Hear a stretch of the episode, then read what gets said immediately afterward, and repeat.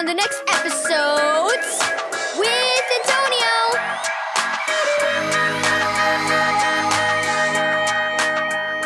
Thank you, Keys for Kids Ministries, for this daily devotional. God's masterpiece. Read Psalm 139, verse 13 through 16, and Ephesians 2, verse 10. It had been a long day. Jillian came home from school and, without saying a word, went to her room. The kids' laughter and words kept repeating in her mind.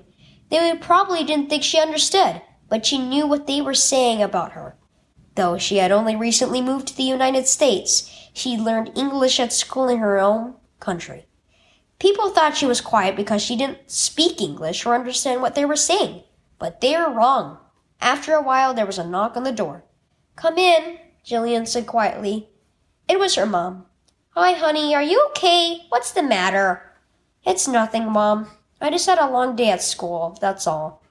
Mom sat down on the bed where Jillian was hugging her pillow. Fifth grade can be hard, especially when it's in a whole new country, new people, new culture, everything is new. Across the room hung Jillian's beautiful painting on the beach at sunset. Mom stood up and walked over to it. The painting was full of different shades of orange, red, yellow, blue, and even pink and purple. What a masterpiece, said Mom. Thanks, Mom. I only painted what I saw. God's creation. Mom smiled at her. For we are God's masterpiece. She paused, then said, I will praise you, for I am fearfully and wonderfully made.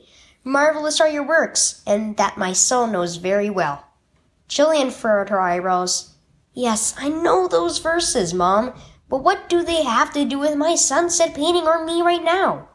If you only had orange paint, would you have been able to create this beautiful sunset painting? asked Mom. No, that wouldn't make it nearly as beautiful, said Jillian, surprised at her mom's question. Jillian, that's exactly what God did when He created us. He made us all different and unique and beautiful in our own way. But together we are even a greater masterpiece. Together we create a picture of the love of Jesus has for all people.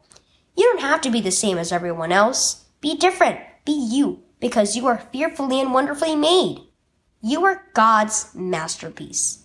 Key verse. For we are God's masterpiece. He has created us anew in Christ Jesus, so we can do the good things He planned for us long ago. Ephesians 2, verse 10. Have you ever felt different from everyone else around you? Have you gotten teased for being different? Do you feel like you don't fit in? Remember that you are God's masterpiece. God sees you and smiles because he knows just how unique you are and that you are fearfully and wonderfully made. Jesus loves you so much he gave his life so you could live with him forever. Remember that he is always with you.